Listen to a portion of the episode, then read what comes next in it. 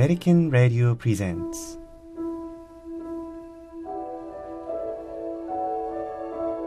Fratelli Tutti, the encyclical letter of His Holiness Pope Francis on fraternity and social friendship.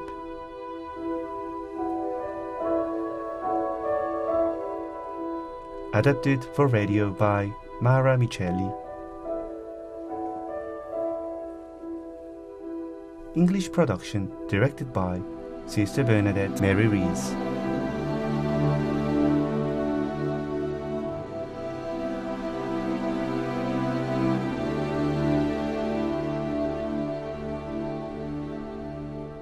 Chapter 3, Part 2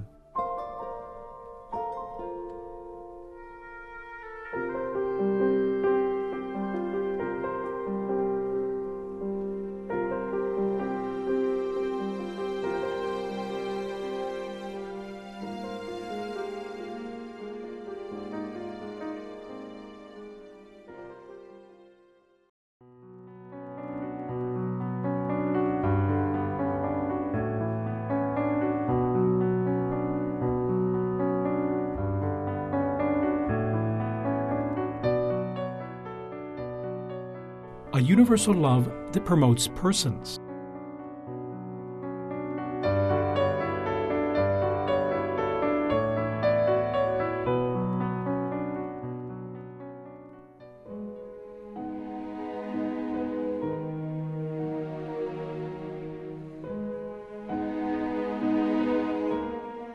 Social friendship and universal fraternity necessarily call for an acknowledgement of the worth of every human person, always and everywhere. If each individual is of such great worth, it must be stated clearly and firmly that the mere fact that some people are born in places with fewer resources or less development does not justify the fact that they are living with less dignity. This is a basic principle of social life that tends to be ignored in a variety of ways by those who sense that it does not fit into their worldview or serve their purposes. Every human being has the right to live with dignity and to develop integrally. This fundamental right cannot be denied by any country. People have this right, even if they are unproductive or were born with or developed limitations. This does not detract from their great dignity as human persons, a dignity based not on circumstances, but on the intrinsic worth of their being. Unless this basic principle is upheld, there will be no future either for fraternity or for the survival of humanity. Some societies accept this principle in part. They agree that opportunities should be available to everyone, but then go on to say that everything depends on the individual. From this skewed perspective, it would be pointless to favour an investment in efforts to help the slow, the weak, or the less talented to find opportunities in life. Investments in assistance to the vulnerable could prove unprofitable. They might make things less efficient. No, what we need, in fact, are states and civil institutions that are present and active, that look beyond the free and efficient working of certain economic, political, or ideological systems, and are primarily concerned with individuals and the common good. Some people are born into economically stable families, receive a fine education, grow up well nourished, or naturally possess great talent. They will certainly not need a proactive state. They need only claim their freedom. Yet the same rule clearly does not apply to a disabled person, to someone born in dire poverty, to those lacking a good education and with little access to adequate health care.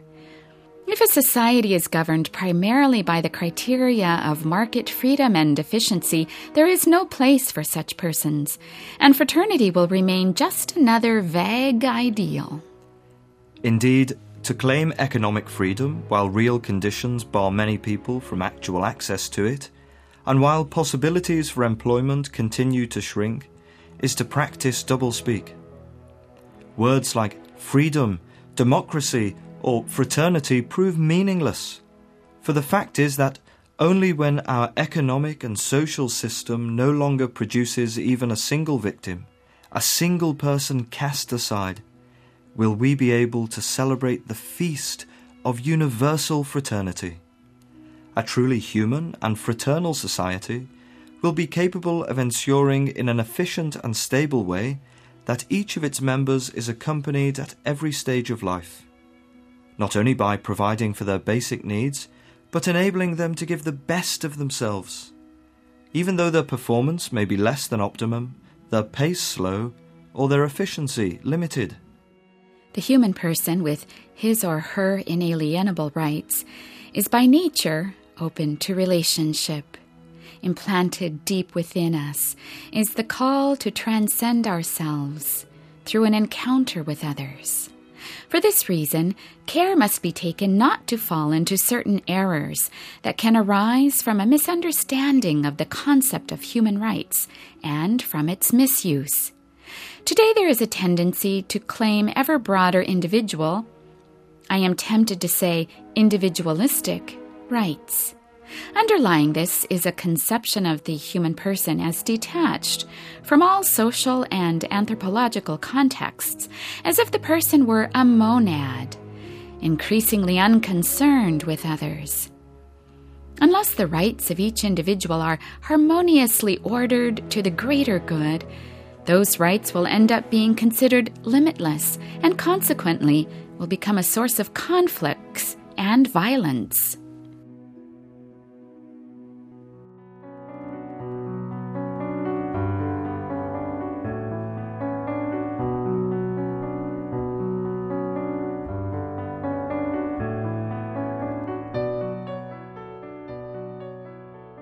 Promoting the moral good.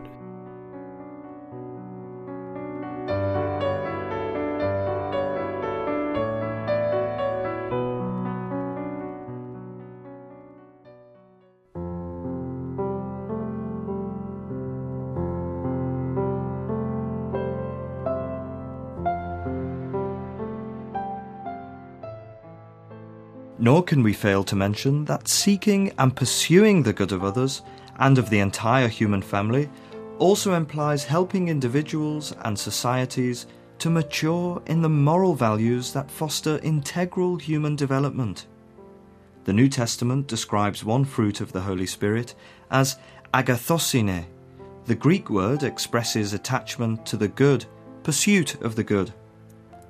Even more, it suggests a striving for excellence and what is best for others, their growth in maturity and health, the cultivation of values, and not simply material well being.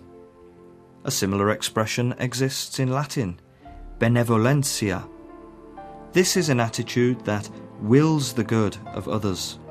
It bespeaks a yearning for goodness, an inclination towards all that is fine and excellent, a desire to fill the lives of others with what is beautiful, sublime, and edifying.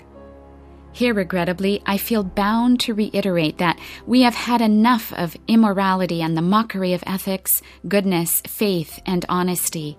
It is time to acknowledge that light-hearted superficiality has done us no good. Once the foundations of social life are corroded, what ensues are battles over conflicting interests. Let us return to promoting the good for ourselves and for the whole human family, and thus advance together towards an authentic and integral growth. Every society needs to ensure that values are passed on. Otherwise, what is handed down are selfishness, violence, corruption in its various forms, indifference, and ultimately a life closed to transcendence and entrenched in individual interests.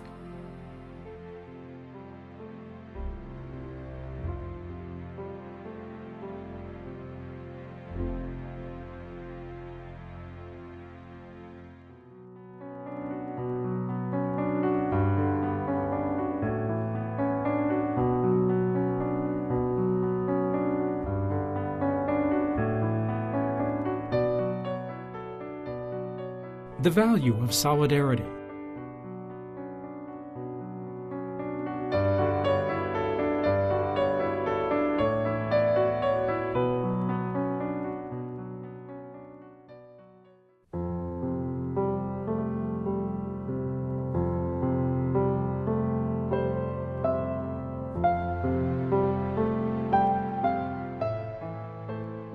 I would like especially to mention solidarity which, as a moral virtue and social attitude born of personal conversion, calls for commitment on the part of those responsible for education and formation.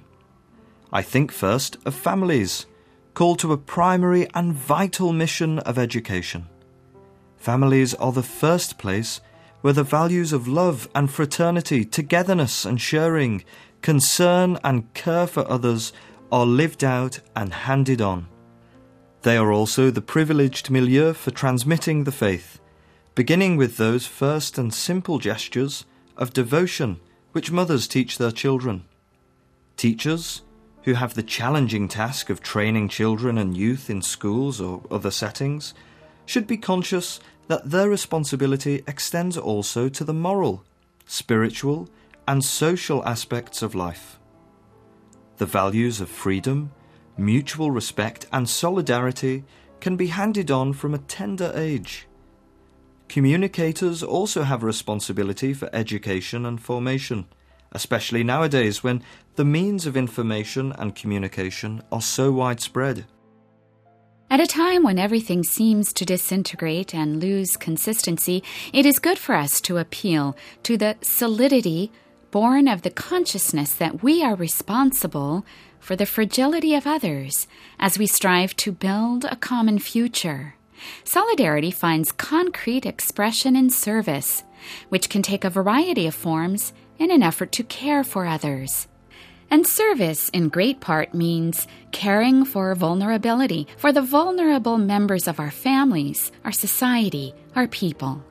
In offering such service, individuals learn to set aside their own wishes and desires, their pursuit of power, before the concrete gaze of those who are most vulnerable. Service always looks into their faces, touches their flesh, senses their closeness, and even in some cases, suffers that closeness and tries to help them. Service is never ideological, for we do not serve ideas, we serve people. The needy generally practice the special solidarity that exists among those who are poor and suffering, and which our civilization seems to have forgotten, or would prefer, in fact, to forget. Solidarity is a word that is not always well received. In certain situations, it has become a dirty word, a word that dare not be said. Solidarity means much more than engaging in sporadic acts of generosity. It means thinking and acting in terms of community. It means that the lives of all are prior to the appropriation of goods by a few. It also means combating the structural causes of poverty, inequality, the lack of work, land and housing, the denial of social and labour rights. It means confronting the destructive effects of the empire of money. Solidarity, understood in its most profound meaning, is a way of making history. And this is what popular movements are doing. When we speak of the need to care for our common home, our planet, we appeal to that spark of universal consciousness and mutual concern that may still be present in people's hearts. Those who enjoy a surplus of water yet choose to conserve it for the sake of the greater human family have attained a moral stature that allows them to look beyond themselves and the group to which they belong. How marvelously human! The same attitude is demanded if we are to recognize the rights of all people, even those born beyond our own borders.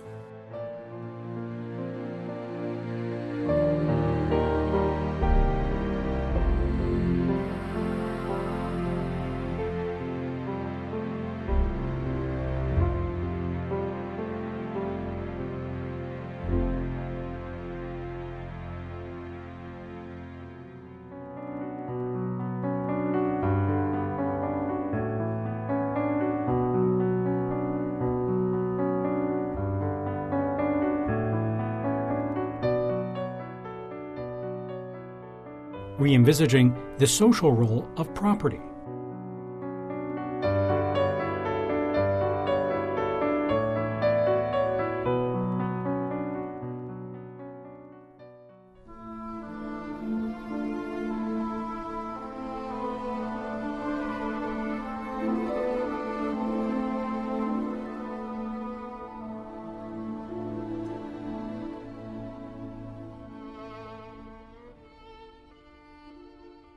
The world exists for everyone because all of us were born with the same dignity.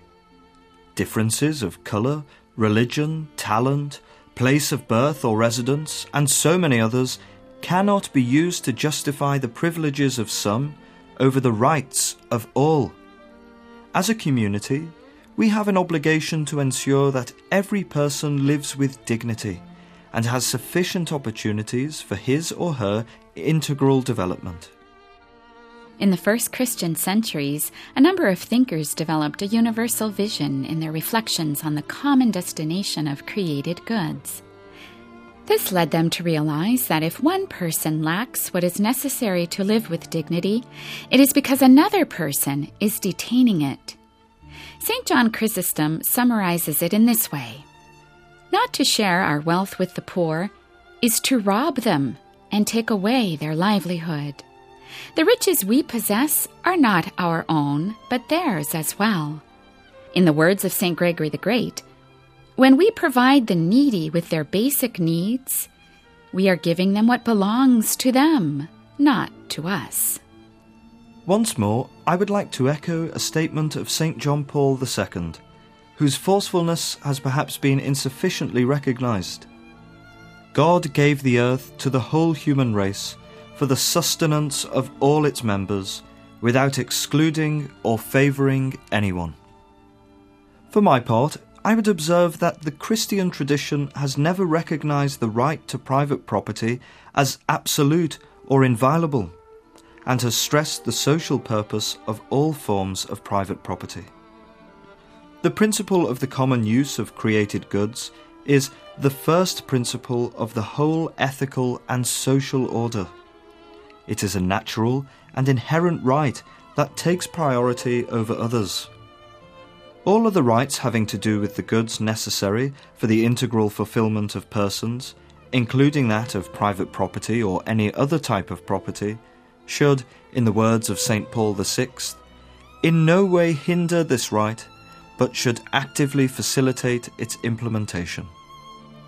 The right to private property can only be considered a secondary natural right, derived from the principle of the universal destination of created goods. This has concrete consequences that ought to be reflected in the workings of society. Yet it often happens that secondary rights displace primary and overriding rights, in practice, making them irrelevant.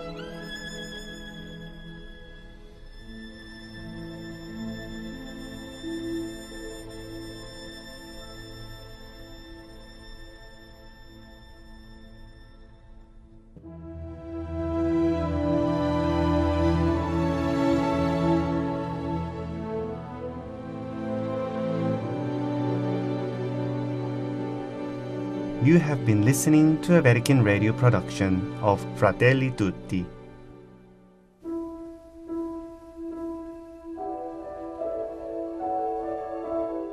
The encyclical letter of His Holiness Pope Francis on fraternity and social friendship.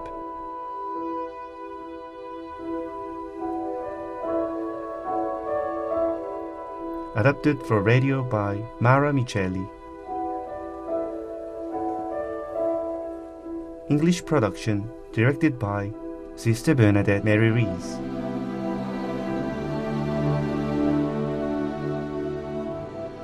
In collaboration with the Vatican Publishing House, Libreria Editrice Vaticana. Featuring the voices of James Finnegan, Father Michael Kong, Thaddeus Jones, and Sister Bernadette Rees.